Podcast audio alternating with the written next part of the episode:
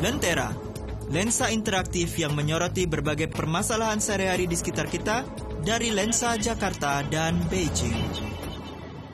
Halo Sobat Lentera, bagaimana kabar Anda hari ini? Selamat mendengarkan Lentera, lensa interaktif bersama saya Kristin dan seperti biasa kita akan membahas berbagai topik bahasan menarik yang dilihat dari sudut pandang Beijing dan Jakarta. Hari ini saya ditemani oleh rekan saya Xiaofang. Halo Sobat Lentera. Dan ada juga Mas Heru. Halo para pendengar dimanapun Anda berada. Seperti kita ketahui, Jakarta sebagai kota besar di Indonesia menghadapi masalah dan banyak sekali tantangan. Bukan saja soal banjir ataupun macet, tapi salah satu masalah yang tidak kalah besarnya adalah masalah sampah.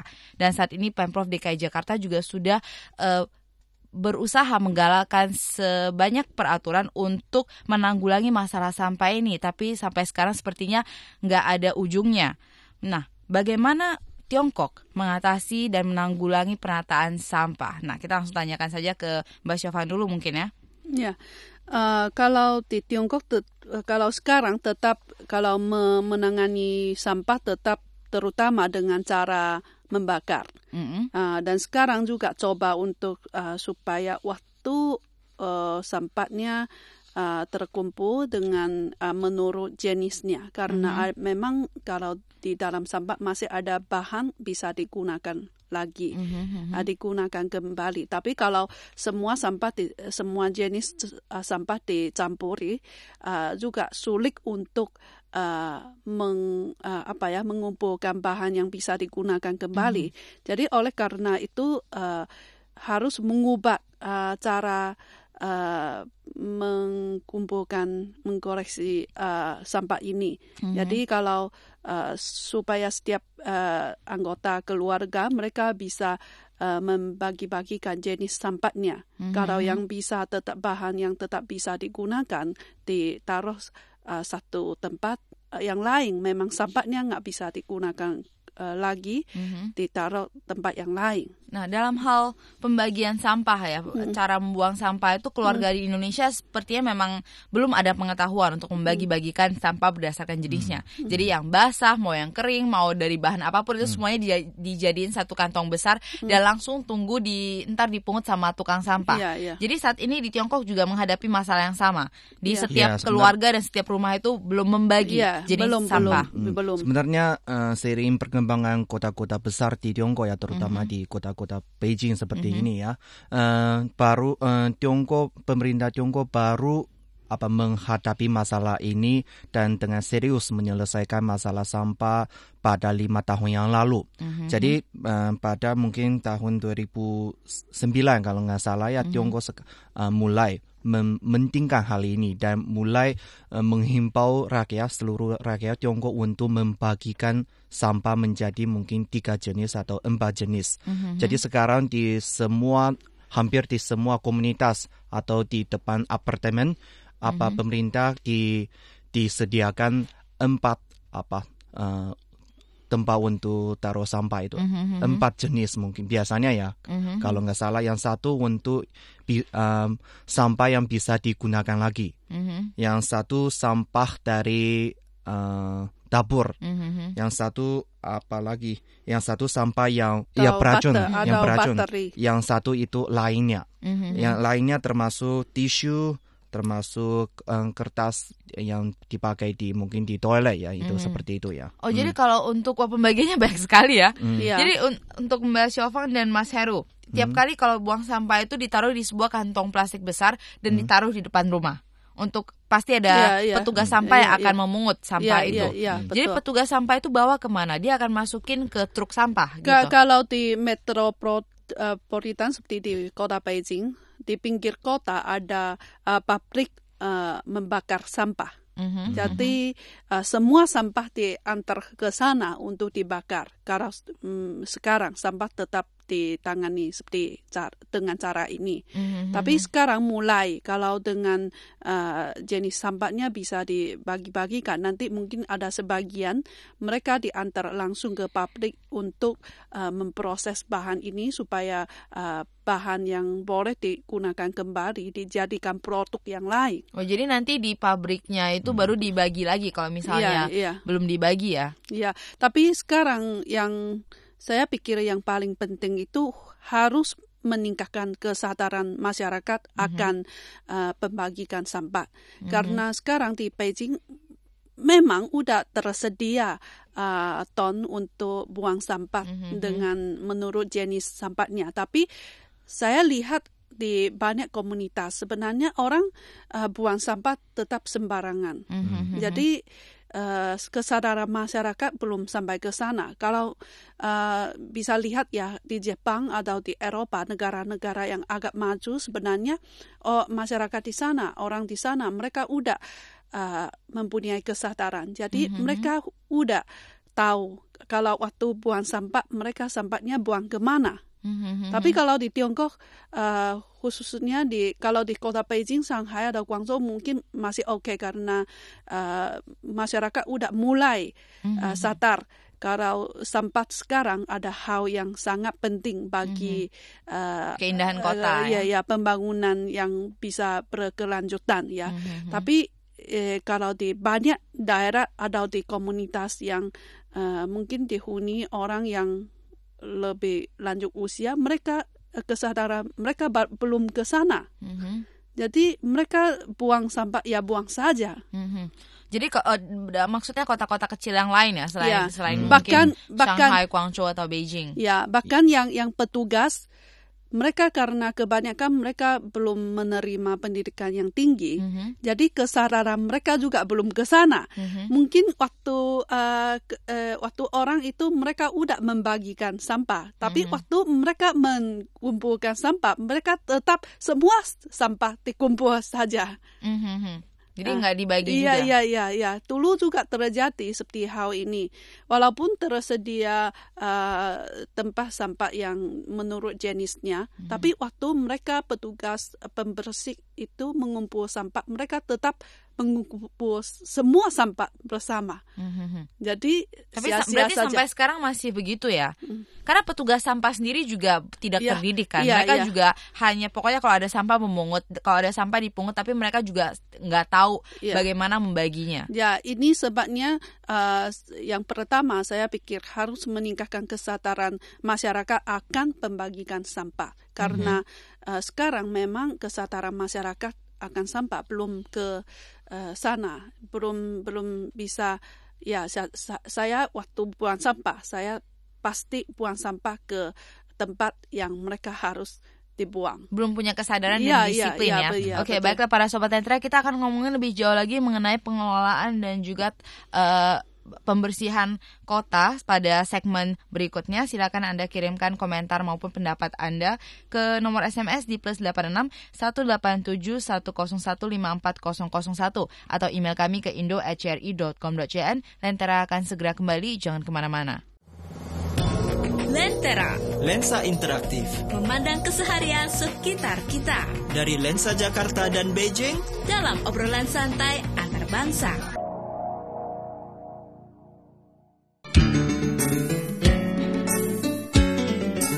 Tahukah Anda di Tiongkok ada bangsa Muslim yang berbahasa Turki? Tahukah Anda di Tiongkok ada suku-suku yang mendiami atap dunia? Beragam etnis dan budaya hidup bersama di negeri yang membentang luas ini. Mari mengenal potret etnis-etnis Tiongkok. Mari mengenal Tiongkok.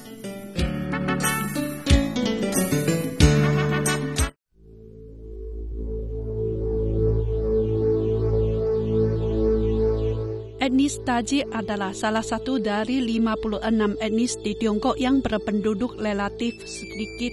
Jumlah penduduk etnis Tiongkok sekarang ini tercatat 30.000 orang, terutama bermukim di Kabupaten Otonom Tajik Tashkurgan, Daerah Otonom Uighur Xinjiang, Tiongkok Barat. Kabupaten kecil yang penting di perbatasan Tiongkok itu bertetangga dengan Afghanistan, Pakistan, dan Tajikistan. Etnis Tajik turun-temurun meremukim di daratan tinggi Pamir. Mereka menganut pola hidup semi menetap dan semi nomadik. Kabupaten Tajik Tashkurgan terletak di dataran tinggi Pamir, 4.000 meter di atas permukaan laut. dengan jumlah penduduk 33.000 orang, di antaranya 80% adalah etnis Tajik. Kota kabupaten tidak luas, berdekatan dengan Gunung Salju. Kebanyakan pembangunan di dalam kota kabupaten tidak lebih dari 3 lantai. Kabupaten Tajik Tashkurgan didirikan pada tahun 1954. Selama hampir setengah abad ini, kehidupan penduduk setempat terus-menerus mengalami perbaikan, khususnya selama beberapa tahun ini. Kemajuan lebih cepat. Pada tahun 1994, bertetapan dengan genap 40 tahun berdirinya kabupaten otonom tersebut, pendapatan per kapita kabupaten itu hanya 460 yuan renminbi. Tapi tahun yang lalu telah mencapai 700 yuan lebih. Ini barangkali tidak seberapa dibandingkan pendapatan di daerah lain yang lebih berkembang ekonominya. Tapi bagi sebuah kabupaten kecil di dataran tinggi, perbatasan sungguh merupakan perubahan yang tidak kecil. Etnis Tajik mempunyai bahasa lisan sendiri, tapi tidak mempunyai tulisan. Kebanyakan warga Tajik bisa berbicara dalam bahasa Uighur, dan sekarang juga banyak yang bisa berbicara dalam bahasa Mandarin. Tapi di antara mereka sendiri, komunikasi biasanya dengan bahasa Tajik.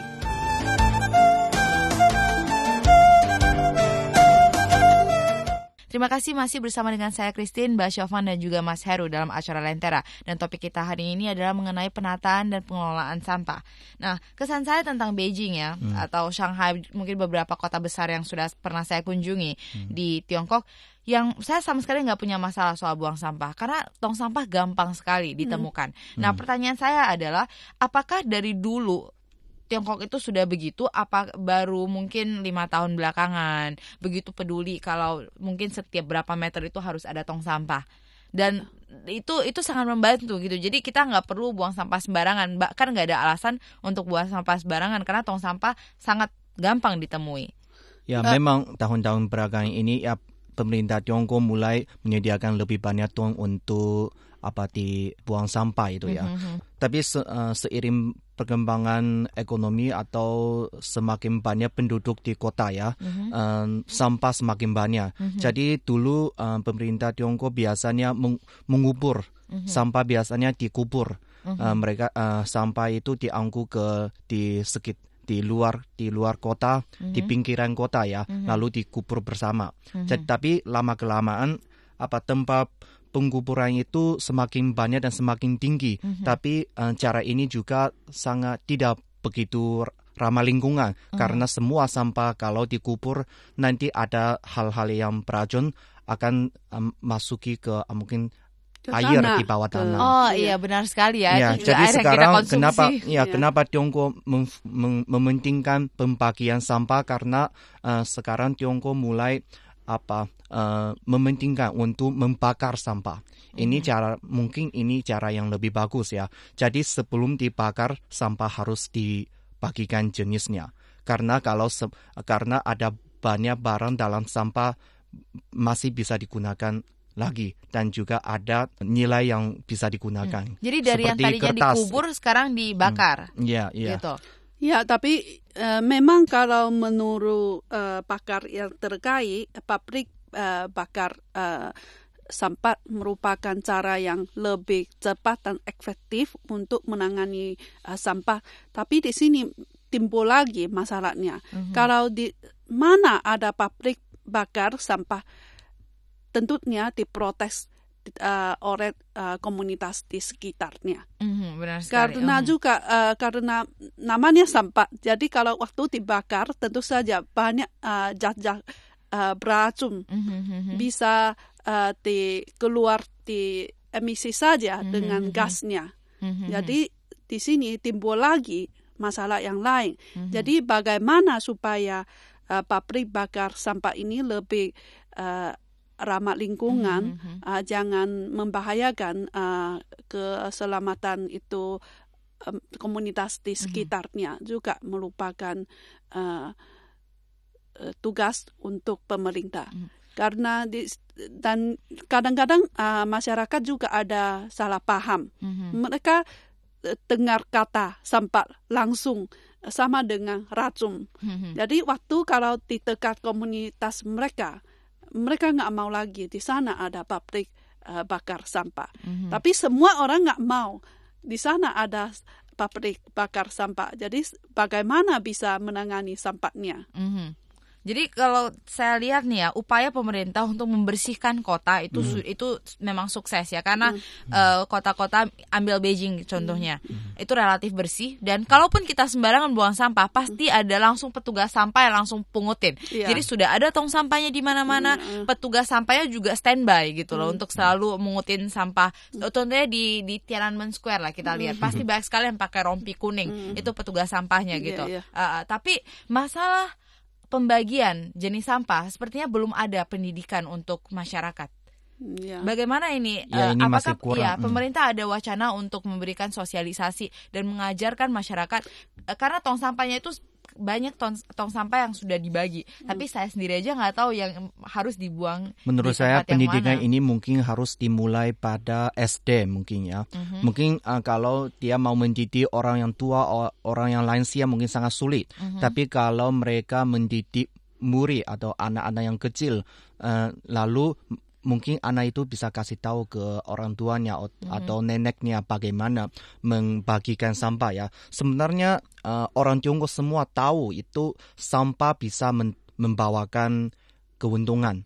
Karena bukan di Beijing saja, terutama di kota-kota kecil, di mana-mana bisa ditemukan mungkin orang lansia, mereka yang mengutip sampah. Karena mereka bisa jual, mereka bisa pilih-pilih lalu jual yang ada bisa digunakan dan bisa jual. Orang lansia itu lebih pintar dari kita ya, dia tahu sampah mana yang masih bisa digunakan lagi dan mana yang udah nggak bisa digunakan. Karena memang ada beberapa macam dulu udah ada organisasi atau pabrik mereka membeli. Jadi oleh karena itu ada sejumlah orang mereka hidup berdasarkan bersandar dengan mengut sampah, bahan yang bisa digunakan, bisa dijual. Yang saya tahu sampai sekarang yang bisa didaur ulang itu cuma botol aqua. Yang lainnya ada apa lagi nih?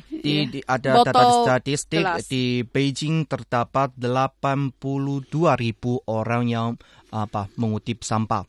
82.000. Wah, ini keren sekali usaha dari pemerintahnya. Dan sampah yang jumlah nilai sampah yang mereka jual itu sebesar 930 juta yuan setiap tahun. Jadi nilai ini sangat tinggi. Maksudnya pemerintah kalau mau hemat uang untuk menyelesaikan masalah sampah, yang terutama adalah membagikan jenis sampah. Karena kalau membagikan jenis sampah dulu, lalu pemerintah bisa sangat mudah bisa menghematkan uang untuk membakar sampah ini pertama, dan juga pemerintah juga dapat keuntungan dari sampah-sampah itu. Benar, karena dana untuk beresin sampah aja itu bisa miliar-miliaran sama triliunan. Sangat tinggi ya. Tapi karena dengan muncul orang ini juga timbul masalah lagi. Mungkin waktu mereka memungut sampah, mereka mencari-cari bahan yang bisa digunakan. Jadi mungkin sampah udah dicampur. Jadi waktu orang mereka buang sampah, mereka buang sampah ke tempat yang tontonnya berita. Tapi waktu mereka memungut sampah justru mencampuri semua sampah bersama, karena mereka mau cari sampah yang mereka bisa dijual. Jadi malah jadi masalah baru ya. Juga hal-hal yang benar yang terjadi di apartemen saya ya. Seorang nenek yang tinggal di apartemen saya, dia dikritik keras oleh orang yang tinggal di sana. Karena dia setiap hari, setiap pagi dia cari-cari barang yang dia bisa dijual. Lalu sampah yang lain dia buang sembarangan. Jadi ini polusi kedua kali ya. Iya. Berarti malah double ya polusinya. Iya, jadi kalau pemerintah mulai jadi kalau semua orang seperti Jepang ya, semua rakyat bisa membagikan sampah itu dulu, lalu taruh di tempat yang cocok. Ini lebih bagus. Seperti orang emang kami tidak bisa memprotes orang yang mengutip sampah ya. Tapi kalau barang yang dia mau ambil taruh di tempat yang khusus, yang khusus dia langsung ambil dari sana, ini kan lebih cocok ya. Iya, benar sekali. Baiklah, kita akan ngomongin lebih banyak lagi mengenai masalah pengelolaan sampah setelah jeda pariwara berikut ini. Jangan lupa Anda bisa bergabung dengan perbincangan kami lewat SMS ke nomor +86 187 101 54001 atau email kami ke indo@cri.com.cn. Jangan kemana-mana, Lentera akan segera kembali. Lentera, lensa interaktif memandang keseharian sekitar kita dari lensa Jakarta dan Beijing dalam obrolan santai antar bangsa.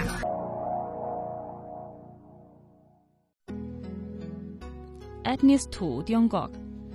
Etnis Tu Tiongkok terutama bermukim di sebelah utara Sungai Huangshui, kedua tepi Sungai Kuning serta daerah sekitarnya di bagian timur Provinsi Qinghai. Bagian besar bermukim di Kabupaten Otonom Etnis Tu Huzhu serta Kabupaten-Kabupaten Minhe, Datong, dan Tongren di sekitarnya di Provinsi Qinghai.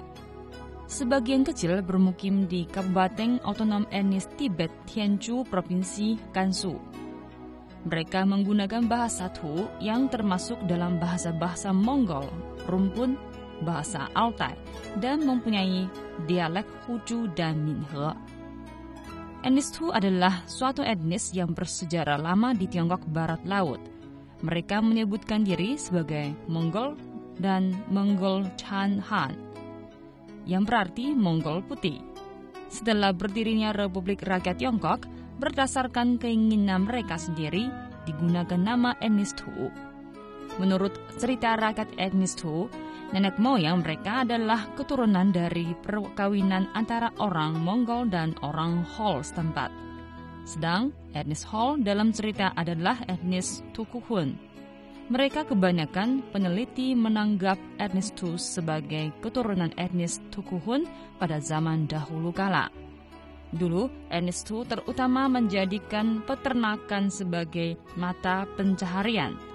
Sampai sekarang, masyarakat Tu masih mempunyai kebiasaan memelihara kambing atau domba.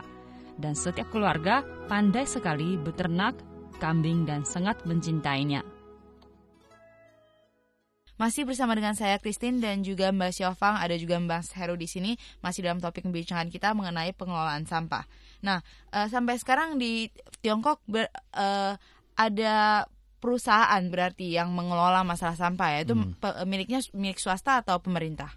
Sekarang ada juga swasta, juga ada milik negara.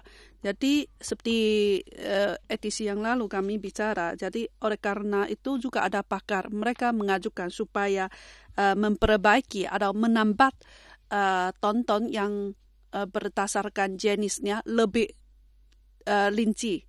Seperti tadi bilang, karena sekarang ada banyak orang mereka memungut sampah, mencari bahan yang bisa dijual. Jadi seperti tadi Heru bilang, bisa juga dikasih tempat yang khusus buang sampah yang bisa dijual langsung ke sana. Tapi jadi bagaimana supaya kita bisa tahu apa yang bisa dijual, apa yang enggak? Kita aja cuma tahu cuma botol aqua, botol kertas. Biasanya mereka tahu kalau ada tempat mereka bisa beli, bisa menerima bahan ini. Mereka biasanya tahu.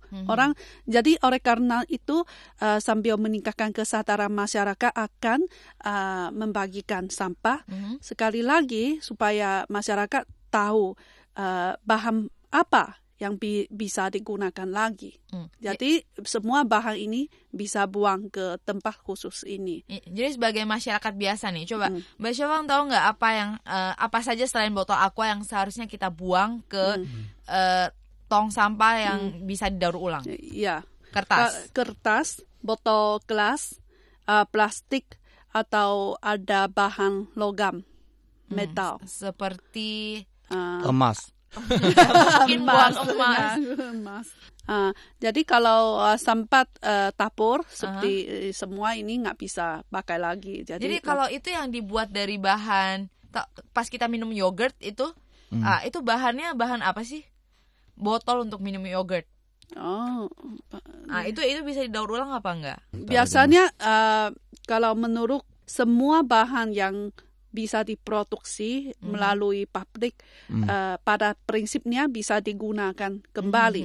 Cuma kadang-kadang proses penanganannya lebih rumit atau biayanya mahal. Jadi biasanya pabrik nggak mau menerima bahan-bahan seperti ini. Tapi kalau pabrik-pabrik ini bisa diberi kompensasi, tentu saja mereka juga bisa mereproduksi bahan-bahan ini. Semua plastik itu termasuk apa sampah yang bisa digunakan lagi itu. Plastik itu semua. Iya, plastik itu emang mau dikubur, mau dibakar juga kayaknya nggak hancur ya dia. Ya, menurut saya sekarang pemerintah emang sudah mengeluarkan banyak dana untuk menyelesaikan masalah sampah, yang terutama mereka menyediakan tong untuk taruh sampah ya. Di mana ya emang kalau apartemen baru seperti saya ya, mereka sekarang sudah menyediakan banyak itu. Mungkin 10 meter ada satu itu, dan di depan setiap gedung ada 4 ya, yang paling sedikit ada 4 ya. Tapi pemerintah juga mengeluarkan banyak dana untuk membangun pabrik untuk membakar sampah atau mencari tempat untuk menguburkan sampah. Tapi menurut saya pemerintah bisa menggunakan tanah ini untuk mendidik orang. Ya, benar sekali. Dan atau melakukan promosi mungkin di semua komunitas. Sekarang saya sangat jarang ketemu orang yang mempromosikan bagaimana membagikan sampah. Bukan saya jarang, saya sih sama sekali nggak ketemu. Ya, saya cuma bisa cari informasi di internet. Sebenarnya saya sendiri tidak begitu tahu ya sebelum saya cari informasi untuk episode ini ya. Saya tidak begitu tahu. Saya cuma tahu apa yang bisa digunakan, apa yang tidak bisa digunakan lagi. Tapi ini jenis yang tidak begitu jelas. Kalau di Jepang mereka saya pernah ketemu orang dari Jepang, dia bilang kalau membagikan sampah itu sangat sulit dan harus dipelajari mungkin beberapa hari bagi ibu rumah, ibu rumah tangga ya? Itu mereka dikasih oleh pemerintah satu buku. Di buku itu ada mungkin beberapa bab untuk kasih tahu itu. Sampai kasih mereka khusus kasih ibu rumah tangga buku untuk belajar tentang membagi sampah. Dan kalau kamu salah buang sampah itu akan taruh di depan pintu kamu. Kamu harus membagikan lagi. Dan akhirnya satu kompleks itu tahu ya itu sampahnya siapa, bikin malu sampahnya nggak dibuang ya. Iya benar. Ini karena seperti di Jepang atau Korea mereka sering ada semacam ikatan atau organisasi untuk tetangga. Jadi beberapa keluarga dijadikan sebagai satu unik seperti di Indonesia ada warga rumah atau warga tetangga seperti inilah. Jadi kadang-kadang mereka bisa mengadakan rapat rutin. Jadi untuk mengurus banyak soal masalah di komunitas ini. Jadi mereka juga semacam kesempatan untuk memasyarakatkan kesadaran akan sampah. Jadi kalau di Tiongkok juga bisa dengan cara seperti ini. Jadi yang penting itu pertama meningkatkan kesadaran masyarakat akan pembagikan sampah. Dan juga di pihak yang lain pemerintah harus lebih mendukung pabrik yang lebih ramah lingkungan. Jadi dengan cara yang lebih efektif dan ilmiah untuk menangani sampah. Dan juga mungkin pemerintah harus mengeluarkan peraturan yang lebih ketat bagi semua rakyat untuk membagikan atau membuang sampah. Karena sekarang meskipun disediakan tong untuk taruh sampah dan dengan berbagai jenis, tapi kalau saya sendiri ya saya biasanya buang sembarangan saja. Tidak di setiap Tom bisa dan tidak kena denda. Sepertinya 99% warga Tiongkok begitu deh Mas Heru. Baiklah para Sobat Lentera, kita akan ngomongin lebih banyak mengenai keberhasilan negara-negara lain dalam mengelola masalah sampah dan solusi apa yang harus kita terapkan mengenai masalah pengelolaan sampah pada episode esok hari. Jadi terus ikuti Lentera. Silakan Anda bergabung dan perbincangan kami. Bisa Anda berbagi pengalaman Anda tentang pada saat membuang sampah ke nomor SMS di +86 187 101 54001 atau email kami ke indo@cri.com. Terima kasih telah bersama kami. Saya Kristin dan juga rekan saya Mbak Xiaofang serta Mas Heru undur diri dulu dari hadapan Anda. Sampai jumpa. Lentera, lensa interaktif. Inilah siaran CRI dalam bahasa Indonesia, dipancarkan 3 kali setiap hari pada jam-jam siaran menurut waktu Indonesia Barat. Saudara pendengar, sampailah waktunya kita menutup siaran untuk saat ini. Kepada para pendengar, kami ucapkan terima kasih atas perhatian Anda. Selamat belajar dan selamat bertugas. Sampai jumpa.